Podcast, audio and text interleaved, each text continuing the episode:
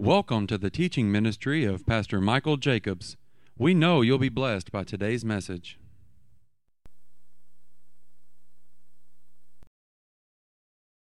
kind of an introductory scripture to you. And as we get started, Ephesians chapter 4, if you'll look, we'll look into King James first, and then we'll look at an uh, alternative translation here that uh, I think will be helpful to us. And uh, I'm just so thrilled that you want to be mentored. You know what, what mentoring means is you want to learn, you want to grow, you want to expand. You're not, ha- you're not satisfied with just being Sunday go to meeting Christians. Uh, you're not satisfied for these preachers that they're just, uh, and they're not, but they're not satisfied to just be where they're at. They want to stretch, they want to grow, they want to increase, and for me too. And all of us, whatever our role may be or whatever we will end up doing in life, that we are wanting to be accountable to somebody, and we want somebody to speak into our life on a different level than just maintaining. We don't want to just maintain, we want to increase, we want to grow, we want to expand. And you know, um, you know, so many things that we don't see is because we don't see it. And the reason we don't see it, we haven't been challenged to see it, or we didn't think it could be done, or we didn't think out of the box, or we didn't use our faith, or, you know, all kinds of stuff like that. I remember back four or five, six years ago, you know, I was uh, really had it in my heart to have a some sort of a publication company, and um, uh, you know, that kind of thing. And so, uh, but it isn't all about just me. I just wanted to see somebody in our camp have one. And, and Brother Sean, he just started coming along, helped me with my books, helping other people with their books. And I, I discerned something in him that he had the administrative ability and he had the, the discernment to help people put stuff in print that wouldn't, now you got to understand why, why I'm saying this, and not have just his flavor we needed his expertise in grammar and in sentence construction and, and how things flow, but don't want to lose out that it's my book or it's whoever's book. You know, you want the, their personality on it. And I noticed that he had the discrimination to do that, but the main thing I noticed, he could be corrected, but really not corrected, but be addressed without being offended all the time you know, if you if you're really helping me personally, and most of you, you know, you do help me in a generic way, but you know what I mean. My staff or people really close to me, and I say, well, that's not what I want. Then, if you're touchy feely person, you may that be the last thing you do for me with a good attitude, or you got to go home, you go to the bathroom, and cry about it, and and see, you know, those kind of people never get very far. Now, we're not trying to be rude. We're not trying to be mean in saying that. But the reason we have these kind of covers is you don't realize that sometimes Sean maybe give me six or eight of them, and I say, no, trash, shred it, shred it, shred it. It's too dark. It's not what I want. I want, and you know, I don't have to ever worry with him that he's going to get offended and turn in his resignation the next day or come in pouting. Because I've had ex staff members that were pouty. I mean, they needed to be on Ritalin or something. I don't know what. No, I'm telling you, and some of them need to be now, maybe. I don't know. And I don't know if they're staff members, but just people. You can't ever talk to them with any kind of straightness because they're such touchy people. Yeah. And of course, they make poor employees, they make poor believers because they never go anywhere beyond what, because it's all about them and their feelings. So here's my point. You know, I saw something in Brother Sean, and I told Doctor that. I said, You could tell him whatever you want, he won't, he won't be offended. If it's not what you want, tell him it's not what you want. He'll make it what you want, or he'll tell you he can't do it either way, but you'll know the honest truth. Then I, then I ran and told Sean that so he'd know. Yeah. this is what he told Dr. DeBray. yeah. So anyway, he started a company, you know, uh, what's it called, Rock House Publishing. It's not about me, He's, and I believe God's going to anoint, as is anointing it, and going to use him uh, all over the planet. And of course, our goal, uh, you know, it's his company, it's not my company, but I encouraged him to go ahead and pursue that. Amen. And uh, our goal eventually is to have him represent me and other authors to bigger companies. Because, see, when you call a company and you're just an author, they, they're not too impressed with you. Unless you're, you know, uh, what's her name, the lady on TV? Joyce Meyer or T.D. Jakes or somebody or Benny Hinn or somebody that sells millions of books every year, then they'll talk. Or Joel Osteen, yeah. But uh, guys like me at the, this level, you know, they're not too impressed if you got a couple books under your belt. They want like 20, 30 uh, titles or 15 authors or how much you got in your publishing house, you know, that you could we could help you distribute. You know, things like that. I just see. Remember this: God always is interested in substance, but that's it. The rest of the world's interested in image. You need to get that straight you know, and we're not compromising with the world to be worldly. But if you don't have the right image, my friend, you're not going nowhere.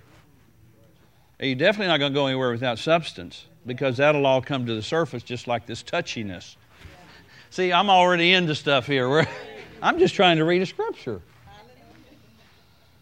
But you know, that's the way the world is. And, and uh, you know, man, I have been, well, I get going to get political, but I'll just let that go. Hallelujah. See, we're talking about, though, we're talking, well, the reason I'm saying all this is we're talking about increase and expansion and thinking different and thinking out of the box. You know, the world's not impressed that I'm a preacher or if I'm living right or, you know, that kind of stuff. I mean, you know, they're, they're not interested really in any of that. They, they just, you know, like the bank, they don't care how I live, really. They just want to know how much money I got and how many people attend my church and how much the tithe is and how much. See, that's uh, they're, they're just bank people. And they may be Christians too, but when it comes to their bank, they're going to judge me on their banking credentials and my financial resume, and they don't care about anything else. Hallelujah. It's just the way they think. You know, you just have to, you, you can fight it or you can get mad about it or frustrated, or you can just realize that just be intelligent and realize the way that the other person's thinking. And it doesn't make them right and sure don't make them spiritual, but that's just the way it is. And you just do what you need to do and believe God, and God will help you. Hallelujah. Well, that's all free, and we already got off the ground, didn't we? I don't know why, how me to say all that about Brother Sean, but we're just encouraged that uh, that he's on staff with us and stuff, and we're just talking about being, being stretched. Amen. Not stretched in a bad way, but we, we want to grow up. And this is, brings me to our verse here, Ephesians 4. If you look at this with me from King James, first of all. Ephesians 4 11 and 12. And he gave some apostles and some prophets, and some evangelists, and some pastors and teachers for the perfecting of the saints. And of course, I've mentioned this before. The word perfect there is the word in the Greek New Testament, maturing we would translate it better for the maturing of the saints, for the work of the ministry, in other words, for their part of what they're called to do in the ministry, for the edifying of the body of Christ. You know, Brother Sean sitting back there, he's not got a mic, and Brother Steve's in the sound booth, and uh, you know, Brother Dale, he's sitting over here, but he was in my office ready for me, you know, and different things. Uh, these gentlemen are not up front today, but they're a part of this ministry for this class. Amen. Brother, Brother Sean's taking roll and collecting money or whatever he does back there, you know, things of that nature. Brother Dale's here to assist me. If when I come in, if I need something, I can say, hey, go get me a this or that or help me. And Brother Steve's helping us with the sound thing today and stuff like that. See, you know, they're all a part of the ministry here. That's right. Amen. And so, but this, this, uh, we have these, I think, in our bookstore, these uh, contemporary parallel New Testament. And there was one here, the message is interesting, and I don't agree with the message on some, trans, some of their translation, but this was interesting the way, verse 12, that they put it to train Christians, this is where I'm going today, to train Christians in skilled servant work. In other words, to train people that they would not just be doing something, but they would be skilled at what they do. And then it says, working within Christ's body, the church, until we're all moving rhythmically and easily with each other. See, here's another issue getting along with everybody. Efficient and graceful in response to God's Son, and, and fully mature adults. That's it right there. Fully mature adults, fully developed within and without, fully alive like Christ. So this is this is part of our goal today to and, and in the mentoring class, this kind of a teaching of whatever we share is to help us to get to where we're skilled in what we do and that we're fully mature adults, fully developed. fully developed within and without. Hallelujah. Now, let's go to one other verse back here in Romans, and I, I just feel led to share this a minute, if it's okay with you, uh, about something. And, and we're to, it's to be a little piecemeal for the first session, and then maybe we'll settle down and get on something more consistent. But I want to share some thoughts different things. You know, when I think about mentoring, I write down things. Or I may be in another meeting and there's a comment made or a thought projected through the speakers, or I may be at a dinner table in the back room, and it, it may be Dr. Dufresne if I'm with him. It usually is, but could be some other preacher. It could be the person getting up, giving an announcement, says something, and it goes off in me. Hey, man, I need to write that down. And so I compile stuff, and of course, we can teach, and we will get into some teaching today, but I'm just trying to show you that this may be a composite of several different things. And I do want to talk, if I have time this morning, and I think I will, on impartations and protecting divine supplies. Amen. I don't think I don't know that we put you guys are a step above most because you're paying to come to class because you're you're coming uh, hopefully with this mindset and if you don't know it uh, you are getting an impartation by what we're saying and then by anything else that comes by the Holy Ghost during these sessions. Amen. It may come through prophecy or tongues interpretation, could come through laying on of hands, word of knowledge and different things like that. And sometimes, you know, for me, uh, you know, because of the uh, ministry we're called to, sometimes I'll slip into that prophet's ministry and begin to preach on a different level just because that's a higher anointing than the pastor Amen. or a teacher, whatever. It's not, it's not more important, it's just a different kind of anointing. Right. And so, you know, when people kind of come in this setting, then we're here to be open, to be taught, and to be trained, and to be mentored you know, mentored. And of course, you know, just coming's only a, the first step of it. You know, we, we come and then we hear, and then we hear and do, hopefully. Or we apply it. We say, well, how can I apply what Pastor's saying? Like, for example, what I was telling about Sean, and there's a few others I could mention, but few in a church of 300 that I could say anything to and they won't be offended.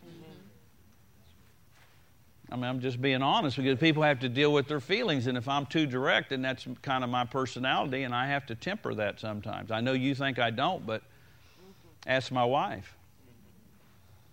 I'm tempering it down all the time because, and, and I was with Pastor Wayne, and he was we were teasing each other. We were getting close to each other, and I said, "You think I was too intense?" He goes, "No, but you're always intense." I said, I don't know if you just give me a compliment or you just insulted me, or, you know, I was teasing with him.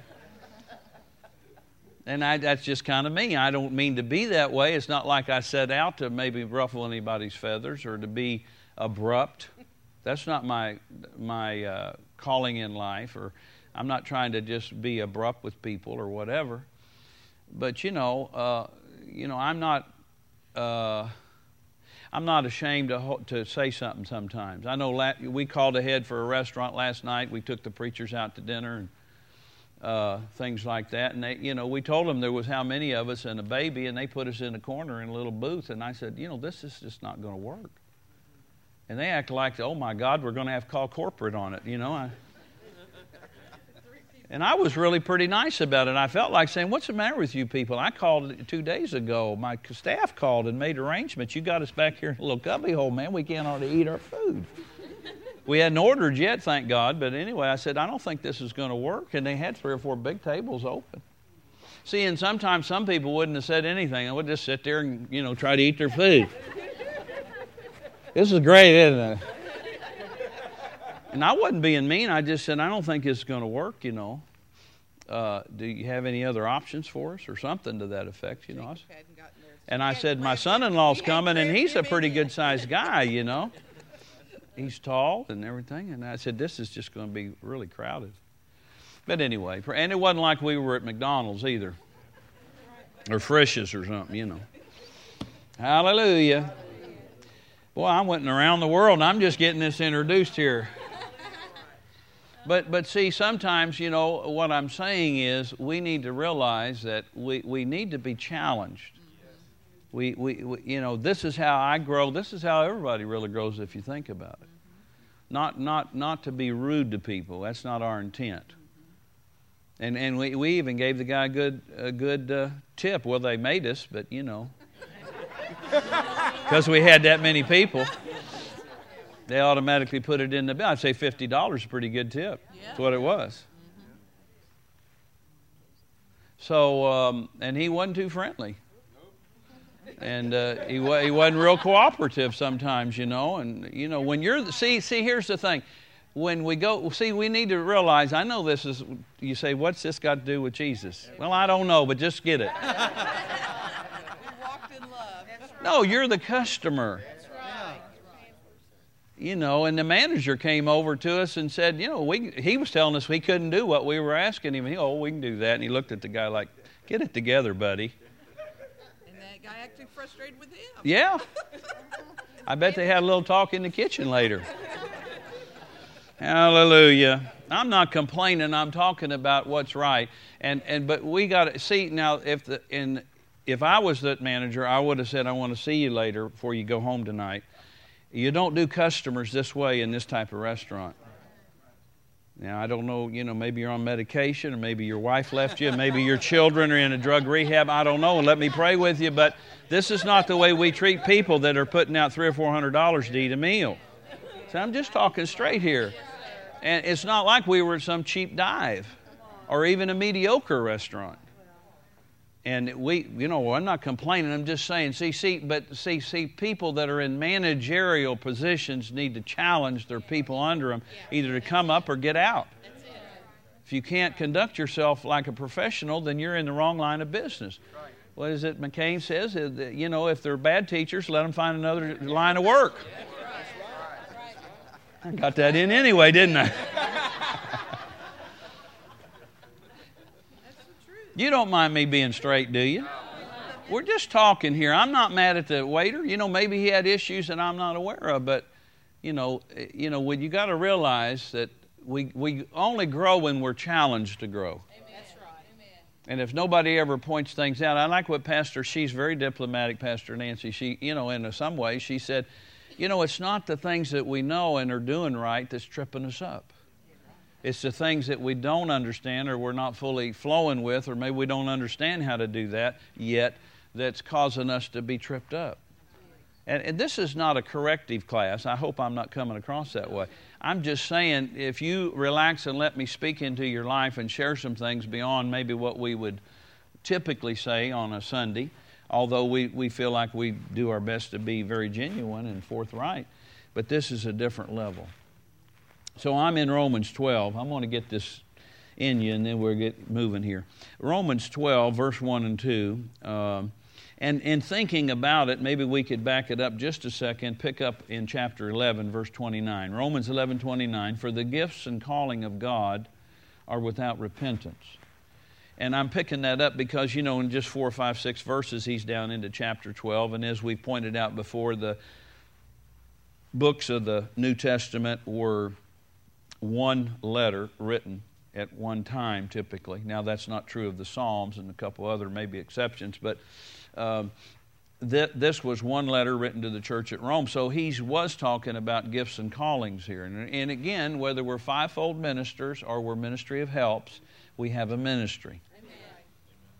You know, Brother Sean's back there. He's taking notes. He's done his uh, other administrative duties. Brother Dale's sitting over here, and he's probably taking notes and listening. And Brother uh, Brother Steve's in the back, and he's making sure everything's okay on the sound.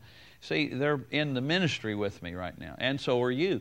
And it says here, the gifts and calling of God are without repentance. And then he gets into chapter 12 and verse 1 and 2 and says, I beseech you, therefore, brethren, by the mercies of God, that you present your bodies a living sacrifice, holy, acceptable unto God, which is your reasonable service. So we're going to have to do something with our bodies. We're going to have to bring our bodies in line with the Word of God. We're going to have to uh, know how we spend our time. That's another factor about our bodies. Man, this thing, you know, you just need so much maintenance with it sometimes. I was thinking about that the other day. Once we get to heaven, hopefully we won't have all that maintenance. it just takes an immense amount of time to look nice and smell nice and all those things. And, and, and then how we spend our time in our bodies and not giving our bodies over to things we should not. That's another issue there, but we're talking about ministry right now. And be not conformed to this world, but be transformed by the renewing of your mind. Notice that. Don't be conformed to this world, but be transformed by the renewing of your mind. That you may prove, or a better word might be know, what is that good and acceptable and perfect will of God. Now, I'm going to get into teaching here a minute, but I wanted to point this out the perfect will of God. There is a perfect will of God for you Amen. and for me. Amen. And that, within that perfect will of God is everything that we need to know from God. I mean, when we move in that, and it's, it, we can tell from this, it's uh, good, acceptable, and perfect. We may say it this way it's progressive. You don't start out in the perfect will of God. None of us do. We come to Jesus and we got we got issues or we got baggage or we got something. You know, our minds haven't been renewed yet. So we've got the thinking of the world in us, or we got to thinking of what religion taught us. But when we come into Jesus Christ, that's the first step towards getting in the will of God. That is the will of God, that all be saved. We know that. But not only that, but there's a, the thing of getting in the perfect will of God. Now, there's something I've learned that I th- I'm going to just say it. It's not in my notes. I want to just talk about it a minute. And that is, you have to be willing to change to stay in the perfect will of God. You know, I mean, I've been doing a lot of things the last few years and things, and and I'm at a point right now where I'm making some adjustments and changes right now in my life, right now at this season, and I'm looking into the future, which I always do. Just that's just me. You know, Pastor will tell you I'm way out there, two, three, four years down the road, what I'm thinking sometimes. I don't think about it every day, but I do think about it. Amen. Where am I going? What am I going to do about this or that or the other? What am I going to need to do to accomplish that? And, and then I'd be thinking along that line because I got to start right now to prepare myself. See, and that's something you're doing, and she brought that out. Uh, you know, preparing. What did you say? the first thing you said. Train like you mean it. Brother Hagin always said preparation time is never lost time. Amen. So, all the time you come to mentoring, maybe not everything I'm saying, uh, you know, uh, it just fits you perfectly for the moment, but it fits somebody. And probably more often than not, everything I'm saying hits most of you on some areas. There's a perfect will of God to walk in with your health. There's a perfect will to God, walk in with the renewing of your mind where you begin to be sound. There's perfect will of God, like I was bragging a little bit on Sean, you know, where you could not be so touchy if that's you. Now, I know nobody's going to tell me they're touchy.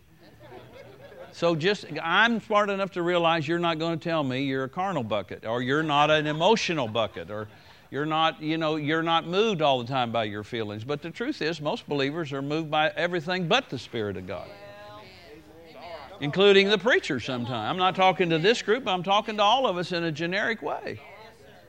I mean, I've had preachers, better preachers than me, could preach circles around me. I'm thinking of one man, he was, he was a great preacher, but he could never be settled. I mean, he'd be pastoring one year, and the next year he'd be over in some other state doing something else, and the next year he'd be being an evangelist, and the next year he'd be a Bible school director and professor, and the next year he'd be starting another church. And he couldn't never get settled. He couldn't never figure out what he's supposed to do. And all I'm saying is that might be okay if you're just starting out the first three or four years of ministry. But this guy'd been in the ministry 25 years and still making those kind of crazy decisions. I mean, either you're not paying attention or you're not listening or you're not doing what you're told to do. I mean, God is not that schizophrenic. I can guarantee that. I mean, even Kroger has better sense than that. They build a store and they use it. And then sometimes they shuck it and gut it and sell it, but it's, if it's making money, they leave it there forever. Same for Walgreens and stuff. You see, they may update it. Now, you see what I'm saying. And so, anyway, we're talking about getting in the perfect will of God. This is what I'm trying to hit on today, and I'll hit it from about 20 different directions before we get out of here. But we've got to see that there is a perfect will of God to be in. This is what I'm saying. You know, right now I'm I'm at a place in my life, and I've been uh, praying about some things, and the Lord said, "I want you to." Uh, I don't want you to go there, and I want you to ask that person if you can come some other time, and I want you to change your schedule for a while. Now, I've kept some meetings and I deleted some others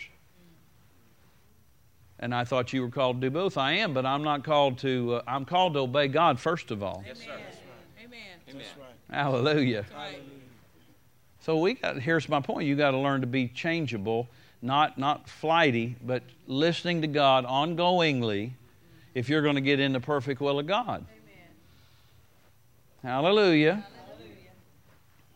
See, I, I'm, I'm, I'm trying to be as focused as I can be. You know, just like we had the Bible school. I think the Bible school is wonderful. I love to be in the Bible school setting. And uh, it was productive and it was fruitful. And we had good, good uh, professors. Uh, we not just me, but others that taught, I mean, and, and it was doing what it was called to do. But after a while, the Lord said, Okay, you, I don't want you to do that for a while. Hold up on that. I want you to stay with the mentoring. And if He said, This is the last year for this, for a while, that's fine with me too. Or if He says, I want you to add another hour on the mentoring, that's fine too. Pastor Diana, she'd been, she, you know, of course, she's not God, but she just said, you know, you ought to maybe. Definitely not. Okay, you're not? Okay, we want to make sure of that she said, You know, when people come, you ought to maybe add another hour on that. So I don't know. We're not trying to push anybody into oblivion. That's not it. But she's thinking you only have it once a month. And, and you know, I'll pray about it and see what the Lord shows me eventually. But right now, we're just going to do what we're doing through the end of this year.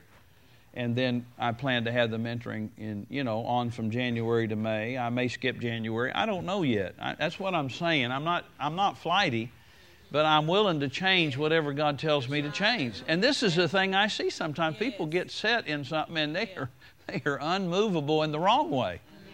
You know, the First Thessalonians, First uh, Corinthians 15 says, "Be steadfast, unmovable, always abounding in the work of the Lord." Not something you thought about. The work of the Lord that He's telling you to do. That's what I'm to abound in. And that's what I'm to be unmovable about, but not but other things can shift or move or change somewhat. Hallelujah. See, I'm just talking about being in the perfect will of God, and there is a perfect will of God for every person. You know, and, and this is so vital for it. this is why, you know, people come into the church, uh, new people particularly, we, we want to encourage them, you know, to be sure if this is where they need to hook up. Because we, we don't want them to be embarrassed, and we don't want we want to feel like we can trust them, and we don't want people to say, "Oh, this is a great pastor," and then they're here two months, and then they flake out and they're offended, and they run all we call them, and they say, "Well, I'm not coming back. I'm going over here," and again, most of them never tell you the truth anyway why they did that. But see that that kind of silliness and foolishness has got to stop. People have to be. Uh, I remember a pastor. I went to preach for him. Uh, I just got a great report from him. But anyway, I just went to preach for him this year. I think it was this year. And um, didn't know him, just met him. And, and then we talked after I was there. We talked while I was there. I think these pastors were with me. And he said, You know, I'm praying about whether to hook up or not. I said, Well, you take as long as you want. I'm not trying to solicit other sons per se. I'm not out trying to get other people. Be in my group, be in my group. That's not my MO. But if you want a father, I mean, I'd be honored to father you and help you you and your wife, you know, because I could tell, and these gentlemen, we were just talking, that he didn't have that in his life. He had acquaintances, he knew people, he knew other preachers, but nobody really he was listening specifically to and accountable to, and that was speaking into his life. So we, we talked on the phone after I left, and, and he said, You know, Pastor, I just want to, and he brought it up, I didn't. He said, I just, I've really enjoyed meeting you and being with you, and I'm reading your book, and my wife and I, and uh, he said, I just want to be sure. And I said, I'd want you to be sure. I'd rather you take six months or six years to be sure than to tell me you want to hook up and then in three months tell me you're going to disconnect because I can guarantee you I'm going to confront you if you do that to me. I'm going to ask you, well, why, are you, why did you say you wanted to and now you just pulled away so quickly? I said, because I'll be a father to you and the father will find out why his son's acting so weird. So if you're not sure or if you're uncomfortable with something or if you need to ask me something up front, maybe I can help you. I think you know you you know just meeting me, you probably know I'm a pretty straight shooter. I I don't beat around the bush. I, I'm going to love you. I'll support you. I'll help you. You know what I mean? Support you like you know spiritually and things like that. But I said that has to be your call, sir. You know I you know you just have to figure. But if it's not me, read my book because you need a spiritual father. And, and this is a thing that will help you move forward with your church. Amen. As much as, you know, you're integrous and you seem like you have a good marriage and you love God and, you know, but you need somebody to speak into your life. Amen. See, we're talking about being in the perfect will of God. See, here's a little thought like, you know, and, and I'm just talking, I'm not picking. I'm not picking on anybody. So this person asked me to come to their church, and and uh, I went, and uh, so I went out to my tape table after the, I think it was the Saturday night service, and his wife was standing there. This is a pastor's wife. And I said uh, something like, you know, I enjoyed uh, you singing tonight, and I enjoyed meeting you. And, you know, she sat at the table with me, and, and uh, her husband, and I think the pastor sat there too. And, and uh, I said, Well, I'll see you in the morning. And she said, Well, I'll be back with the kids. I said, You what? She said, I'm supposed to be back with the kids. I said, Would you mind if I talk to the pastor about that? No. And she smiled. and I said, and I'm going to tell you why. I said, I came to be with you and your husband, and if you're back in the back room and I get something, then I got to go hunt you out. And I said, I'd like to talk to your husband. I have your permission to do that? Yes, sir. So I went and found the pastor, and I said, Could you step into my office a minute right over here? I said, Now, Pastor, if I'm overstepping my boundary, you just tell me that I'm overstepping it and I'll back off this. But I said, Here's the thing. I just talked to your wife. She said she's back in the back. Now, I noticed you had in the meeting tonight, you had about 10 ladies here. Couldn't you switch one of those ladies out with her since she's the pastor? I mean, doesn't she help you, Pat? Yes, sir. I said, Put her in the service with you and put her, you guys sit up where I can get a hold of you if I need to. I mean, didn't you, you ask me to come? I said, you know, she's back with the kids. I mean, it's commendable she's working with the kids, but you, you, you, you paid the money to bring me here and, and, you know, and asked me to come, and I don't, I would like that change. Could you do that? Yes, sir. I said, all right, thanks. So then we went on, you know, and we had the Sunday morning. See, I'm just being a little, I'm, I'm just trying to help him. See, he, he doesn't realize that that's an issue yet. I've done that to other sons. I said, don't put your wife back with the preschoolers. I don't care if she's the director of all the children. Put one of your ladies back there for that, sir. I'll give her a free tape of the service. I'll, whoever you put back there, they can come get something off my table for free. I'll be a blessing. But I need your wife out there with you. Amen. You guys, if you don't get it, nobody gets it. Amen. You know. See, but he, he, he wasn't thinking in that framework. I wasn't being intrusive. And if he'd said, Pastor, listen, I pastor this church. I ask you to be the guest. Just back off. I would have said, fine. Or he would have been more diplomatic and let me know that that's none of my business. Great. I'll still be friendly. I'll still preach the word and take my offering go home. No problem. Amen. Come back if you ask me to properly, Amen. unless I think you're just mean. No, I'm not going to suck my thumb and get all bent. So, you know, anyway, we went on. I'm just talking here about being in the perfect will of God. Now, just a little illustration. This, none of these are in my notes. I'm just talking off the cuff. So, anyway, they have praise and worship. And they got a guy that talks for 20 minutes in between every song almost. I don't know. And he's not saying nothing meaningful.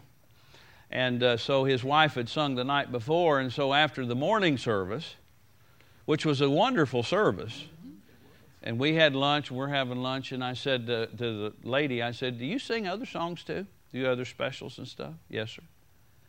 And so I looked at the pastor. I said, You think it'd be all right to have your wife sing tonight before I preach? Again, I'm not trying to be intrusive, but I mean, she helped me last night, and I think she could help me tonight. Amen. He said, Yeah, that'd be great. And I could tell, boy, she just sat up straighter. No, we're not being a critiquer of everything, but we're, we're trying to help him see. And, and I figured he wanted the best out of me, and, and she was helping pull the best out of me because she had some anointing on her to sing. Amen. And a praise and worship leader, I don't know what he was doing for sure. He was trying to lead praise and worship and everything. And, and then he and I talked later about that. See, here, here was another issue. See, talking about the perfect will of God. Say, well, Pastor, you sound like you just went in there and told them what to do. That's exactly right. That's what wise people do when they see somebody struggling, tripping over uh, not one speed bump, 15 of them. Yeah, that's good. And, he, and then he came to me. I don't know if the pastors, they may have been present. I don't remember if this conversation occurred in front of them, but they said, You know, I, I don't know what to do about my praise and worship leader. I said, Well, first of all, is he doing what helps you? And he said, No. And I said, Well, then you're responsible. It's not his fault. Sit him down and talk to him. If he, if he don't take it well, fire him. you know, don't be mean about it, but just say, I think we're going to do something different here for a while. Because, you know, he's singing, you know, whatever he's doing, is not helping you. It's evident. You brought it to my attention. I said, You're responsible. It's not his problem that he's got it, he's limping around and talking in between every song and it has no continuity, the praise and worship. The three songs before he sang didn't have any flow to it. And is, is it what you want? No, sir. That's why I'm asking you. I said, Well, it's your fault. It's not his fault. You need to tell him and put things down in writing. This is what I want you to do. And, this, and if you need to, this is what I don't want you to do. He's not the pastor, you are. He don't need to be preaching in between songs. But see, I could tell when I first met him, he was going to tell me at uh, dinner, he joined us, you men were with me, you know, he was called, anointed, and appointed, and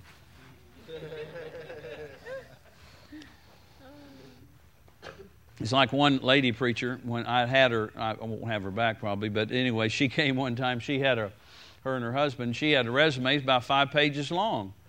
And one of my associates read it and said, Why would we need anybody else in the body of Christ with her? no, really. I mean, it just went on and on and on and on about her. She did it all. When her old song, He Can Do It All. Well, she should have went, She Could Do It All. Da da da da da. Now, you know, there's a little bit on the back of these about me and a little bit. But, you know, it's a paragraph or two. This was like five pages of what all she was anointed to do and her conquest. And I don't know. It's kind of funny, but it was true. And my staff said, man, we don't need anybody but her according to these papers. Man.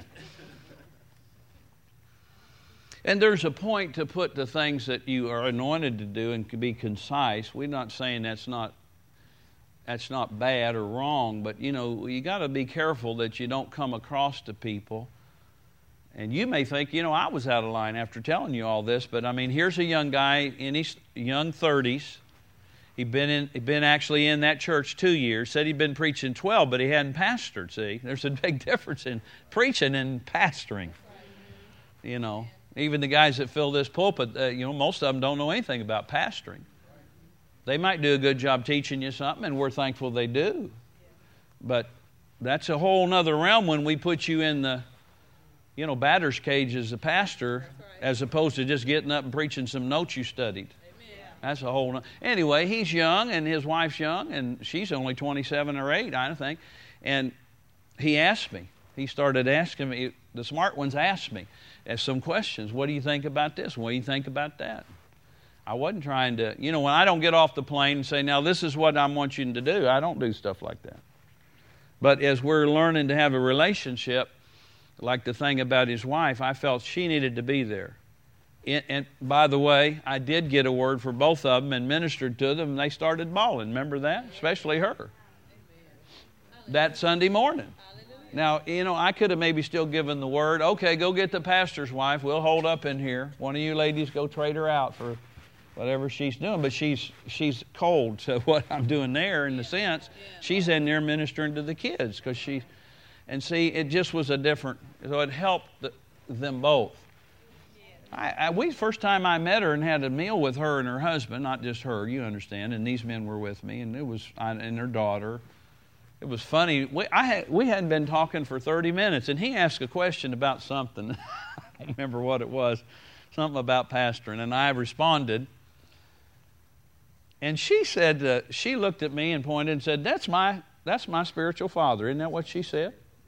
And I started to say, "What'd you just say?" but that's what she said. And I just met her 30 minutes before. Of course, they'd read my book and stuff and been in a service or two with me, but kind of different. But you know, I just take that with a grain of salt and see if she means it and see if she they they respond accordingly, you know. And I'm not trying to gather a bunch of kids under me. That's not it. I mean, I'm willing to be that if that's what they need and they want. But you see my heart. Yes, sir. See, we're talking about the perfect will of God. Yes. Now, you know, I could go there and just preach and not have to fool with any of that. Never be, never speak anything like that. Hey, you're great. It's wonderful. Everything's great. Take my offering and fly home. Hey, praise God. Nothing wrong with that either. But I'm called for something beyond that, and those who will let me, I will I'll gear it up a little for those people without being mean or harsh, but I'll gear it up. And then as we got talking later, we could tell, I think, after Sunday night, there was some frustrations in both of them about some things. I said, "Well, the problem is you're not pastoring correctly. This you need to you need to make that clear what your vision is and you need to do this or do that. You know because they asked me what i thought about it. I responded. I wouldn't have just jumped in the middle. Well moving right along. Trying to how about this one? Edification always comes even in correction. I remember one time uh, You hear me? I said, prove that. prove that. All right well, I remember one time I was having an issue here, and of course, you know, we want to treat everybody with respect. We still feel like that. But uh, I remember I, I, I kind of laid it out. Dr. Dufresne, I was in a meeting with him in another state, in another city, and I asked him, could I have breakfast by his breakfast? He said, sure. So we were in the same hotel, and we met for breakfast, and I was laying all this out, and he's eating these eggs. I never will forget it. I said, now, da da da, this and that, and this and that. Now, what would you do? And he goes, Aren't you the pastor? I said, Yes. He said, Be the pastor. Yes, sir. I want to eat my eggs. and, and, and, he did say to me, You need to get all the parties involved in this predicament, this situation, bring them in privately and confront it and deal with it. And so we did that. Pastor Keith was a part of that, and Cynthia were a part of that meeting. They were on. They were not in trouble. They were just a part of the meeting.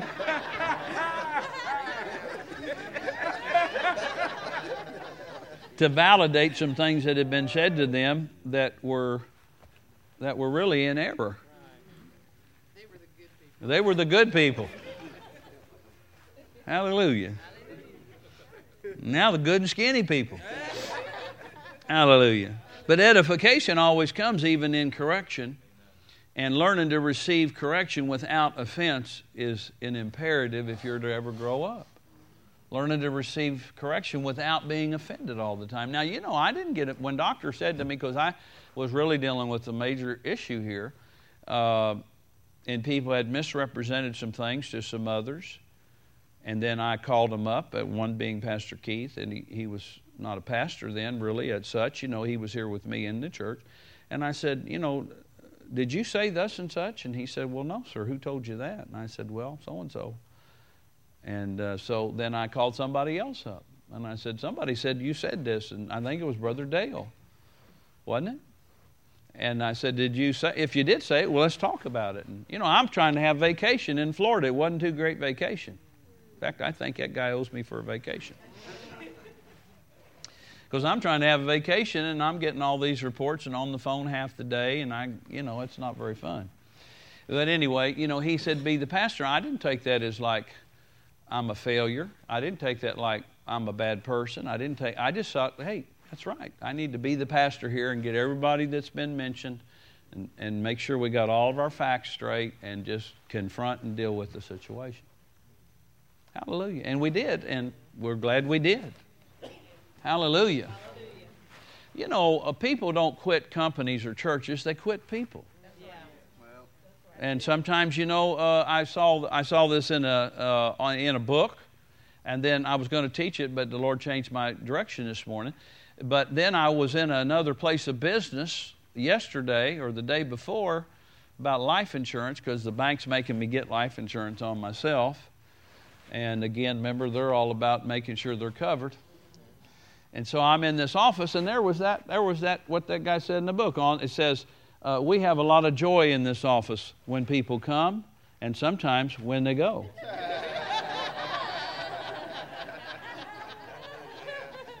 I think the quote in the book was we, some people have joy wherever they go, and some people have joy whenever they go. And you just have to realize no matter what, how good a person we feel we are, and integrous and honest, and try to take care of people and love them, some people are trouble. Mm-hmm. And they're going to stay trouble unless they correct that. See, they're not in the perfect will of God. You know, if you feel like you don't like anybody and nobody likes you and you're the, you're the central person and all that, maybe you need to examine yourself. That's right. Amen. You look at everybody and think everybody's out of whack and, you know, stuff like that. I mean, you can't be everybody's best friend, but you ought to have a few friends, and uh, you ought to feel, hallelujah. Talking about being in the will of God. Let's go to Ecclesiastes. I, I didn't know I was going to go this direction exactly. I'd studied all week along a different line, actually. And I got in bed last night and laid down, and the Lord started talking to me. And I got up and got a pad of paper and wrote some things down, uh, and got up this morning with a little different uh, attitude, maybe about, well, maybe I need to go in a little different direction this morning. I'm just trying to follow the Holy Ghost. Remember, we're talking about being in the perfect will of God. So, here in Ecclesiastes 10, some of you have heard this scripture before. I was on an airplane going somewhere, and I, I was studying material, and that, this scripture came up. And I, I never will forget, I was, I was sitting in that seat, and the Lord revealed this to me. It says, verse 4, Ecclesiastes 10 4, good buddy. If the spirit of the ruler, if the spirit of the ruler rise up against thee, notice that. It didn't say he was right or she was right, it didn't say they were wrong either. But if there would be a confrontation where the spirit of the person over you rises up, talking about in the church now, particularly, leave not thy place. Now, notice that term, leave not thy place. In other words, the implication is you had a place, and I would add this thought into it if it's thy place, it's a place of safety and security and growth and increase. Remember, uh, another, you know, stay with me in Ecclesiastes, but remember, Jeremiah said, he will bring you to your folds, to their folds, T H E I R. You got to get in the right fold in order to have the results of Jeremiah 23, 3 and 4. You remember, I've taught that a lot of times here. You know, there's five things increase fruitfulness, no fear, no discouragement, no lack. But if you're not in the right fold, you could be being taught something, and somebody could be up here preaching to us, or I could have a spiritual father, but if I'm not with the right spiritual father, then those five things are not happening for me. So I think when it says, leave not thy place, there's implication in thy place that you had a place where God had placed you, but now there's a confrontation because something was said or done from somebody over you, and it's irritated you or made you feel like retreating or makes you feel like running off. And it says, don't leave. In fact, in that meeting, and Pastor Keith and Cynthia, Miss Dale and Arlene over here, Miss Arlene and Dale could say, and they could validate, and my wife, they were in that meeting. I begged this couple, I said, please don't leave me. I, I think that you need to be in the church, but right now I can't trust you because you violated the covenant and you've said things, and it's been proven in front of these witnesses you lied about something you said they said, and they never said that. So stay in the church, repent, stay in the church, and let me help you. And nobody has to know this meeting ever went on just between us in that room. Is that what I said, Diana? I said, please. I said, because if you don't, if you take this the wrong way because of your ego or your pride, it'll drive you right out of the church. I'll give you two or three weeks and you'll be out of here. And you know what? They took and, and, and, and you know all they had to say right at that moment. You know the the wonderful words that they could have said. I'm sorry. But they took an attitude. I can't believe you're talking to me this way. Arrogant. Arrogant. Like they're not only my equal, they're superior now. You know, that's their attitude. And I, I said, Well, I'm the one that gave you the authority you have in this church. I'm the one that promoted you because I felt I could trust you. But you, not only in the violation of this incident here, I had my stuff listed. And I said, You will be quiet while I talk, and then I'll give you appropriate time to respond to the charges. You did this, and you did this, and you said this, and you did this, and you acted this way, and who do you think you are. I did ask you to run this department, not run my life. I'm still the pastor. You, you, got, you're way out beyond me in your head from the, your responses here to these things. Hallelujah. I mean, you know, we don't like to get to that place, and very many people, I guarantee you, you wouldn't want to have been on the other end of that. But it's just the truth. And I, because my main goal is to protect this flock and with misuse of power, somebody abusing power, see, that made me feel very uncomfortable that other things had been said to other people from this couple that was not licensed by me or endorsed by me. You see what I'm saying? When people talk down to their pastor and, and accuse other leaders of things that they didn't say, just flat out lied to me. And when I question it now, are you sure they said, now what did they say? And I, I wrote it down. And I only wrote it down, when I got off the phone with them, I called Pastor Keith and I called Brother Dale, and I said, Now, so and so said that you said this about me. I'm, I'm not mad. I'm disturbed if this is true, but I said, Let's talk. And did you say this? No, sir, I never. Did you say anything resembled that? No, sir. I said, I'm not trying to challenge you. I just want to be sure we get to the bottom of this because this person's accused you and your wife of saying this and such. And Brother Dale and Arlene, and I, I said, Well, we're going to have to have a meeting because they both said, Well, we didn't say that. We didn't say anything at all like that. Hallelujah. Hallelujah. I know this is not hey, hey, sh- uh, hip, hip, hooray material right now, but this, this goes with what we're talking here. We're talking about what?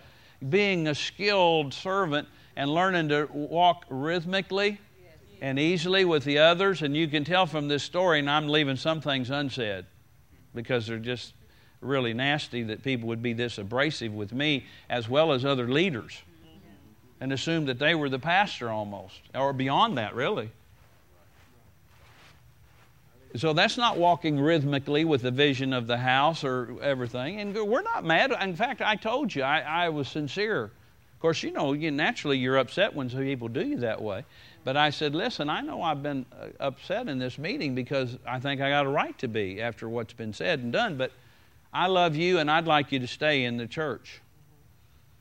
Don't run off and leave me. Come, come and just sit up under the Word and come to pray with me. Come into prayer meetings. We were having prayer meetings back then and, and continue to be a part of the church as far as we can take it, but you can't have the authority you once had because you violated that. Nobody has to know that but the people in this room. That's right.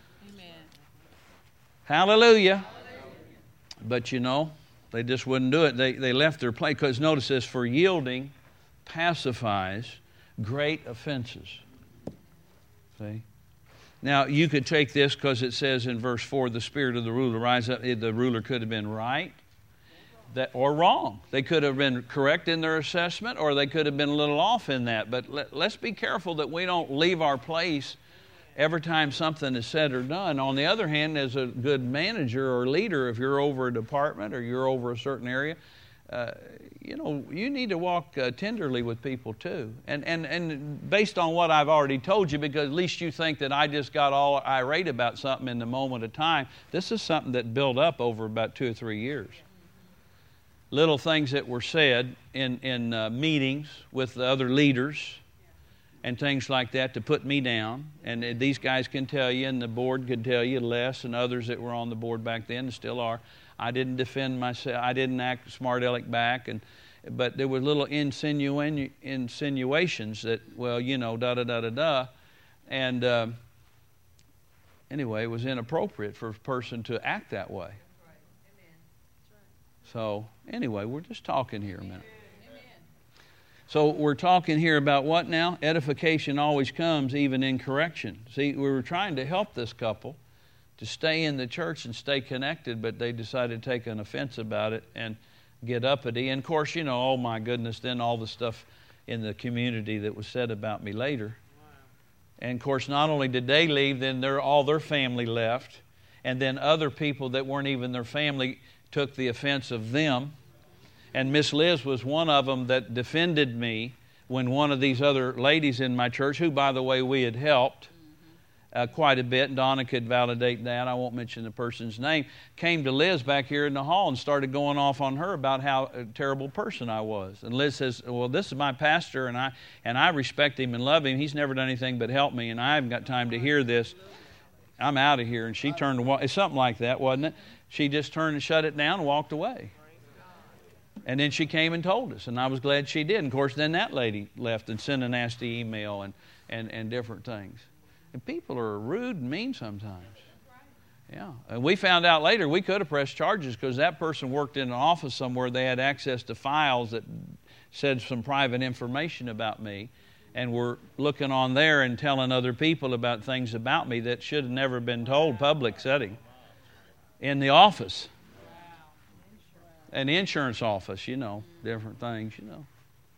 Anyway, no, I got nothing to hide, but when things are, are private, they're to be private. There's a difference between being private and secret. That's right. That's right. I mean, you know, how if you offended somebody down at the bank, you want them when people march up to the teller, them telling you how much you have in the bank, or how much your car cost, or how much your home was, or what kind of shoes you wear, or what kind of ties you buy, because they're mad at you. That's none of their business. You know, and just, people get hateful, and then they just and see, you know, and you lose ground with God like that. Remember what we got to do? We got to be quick to repent and quick to forgive. So are you mad? No, I'm not mad, but uh, see, they left their place. When you respond, I'm just about done. I'm going to let you take a, a, a, restroom break here. Hang on. When you respond wrongly and you make noise and complain like most people do, it brings the coyotes. Pastor Nancy tells a story. She's a dog lover and she's got all these dogs, and God bless you that have dogs, but I don't want any, so don't bring me none. But yeah, we love them. We just long, we love them from a distance. No, dogs are fine. I had my day of dogs, and that day's done. But anyway, she had a dog, and she got several, and this little dog got caught in the gate, the electronic gate at, this, at the driveway there. And so it got its body caught somehow in there and was yelping, you know. And you know, and they couldn't get the dog out, and they had to call the fire department, I think. But while this dog is yelping, the coyotes hear it and they all gather up at the gate because it's dinner time, baby. And you know that, think about it now. When you and I bellyache about stuff and start complaining, I've just tried to be honest today. I'm not complaining about any of these people. I'm sharing personal illustrations of being in the perfect will of God. And see, again, back to this couple. If they'd have stayed and this is where God placed them, and at least when I started with them, I felt they were called to help me start the church, and they were very integrous and very upright, and part of it was my fault for promoting them too quickly. And I took the blame of that later and said, said to the Lord, you know, Father, whatever part I played, if I gave this person too much authority too quick, I repent and, and, and so forth. Because I mean, I'm not just blaming them totally. Maybe they didn't have, you know, but, but over a period of time when things were what do you call it, violated and violated and, and it kept growing, then I had to somewhere put my foot down and say, hey, wait a minute, you're not the head honcho here. You're not the CEO of anything. We just asked you to take care of some accounting stuff. We didn't ask you to tell us what kind of paper we could buy. I'm just giving one little example, but what was I saying? Oh, but when you start complaining about stuff, see, you notify the spirit world and the devils come and the demons come and they you know, they start, and then the extra problems come on people mentally and emotionally. You know, I'm not, I'm not saying that, that there people, including myself, that we've handled everything accurately in every setting. That's not what I'm preaching here today. But I am saying that we have to learn to take some correction if we need it without being offended and running off when, if God placed us here, then no matter where you go after that, and you know, I paid attention. I don't follow up on people. I don't try to get on MySpace and find out what's going on with people. They're already crazy, in my opinion, or they wouldn't have done what they did. But the point I'm making is people respond back later to us because just in conversation, different people. I say, well, whatever happened to them? Or, or you know, I normally not even inquiring, but people tell me, well, you know, this and that. And, you know, their families are riddled with heartache, divorce, and all kinds of problems. I'm not talking about just this couple, I'm just talking in general terms. I'm not trying to single anybody out. And sickness and disease, and sometimes death, and sometimes all kinds of problems with their children, all kinds of marital problems. And then people drinking. And, and later on, we find people are drinking martinis, hanging out at the clubhouse somewhere or something like that type of thing. You know, and at one time we're just right in here praying, just as dedicated as anybody we thought, at least at that moment. This is why we need to push and press and continue to press on in the things of God and learn how to take things and not let it knock us out of the race, but help us more focus us. Is this making sense? Go ahead, hon. I'm done. Brother Steve.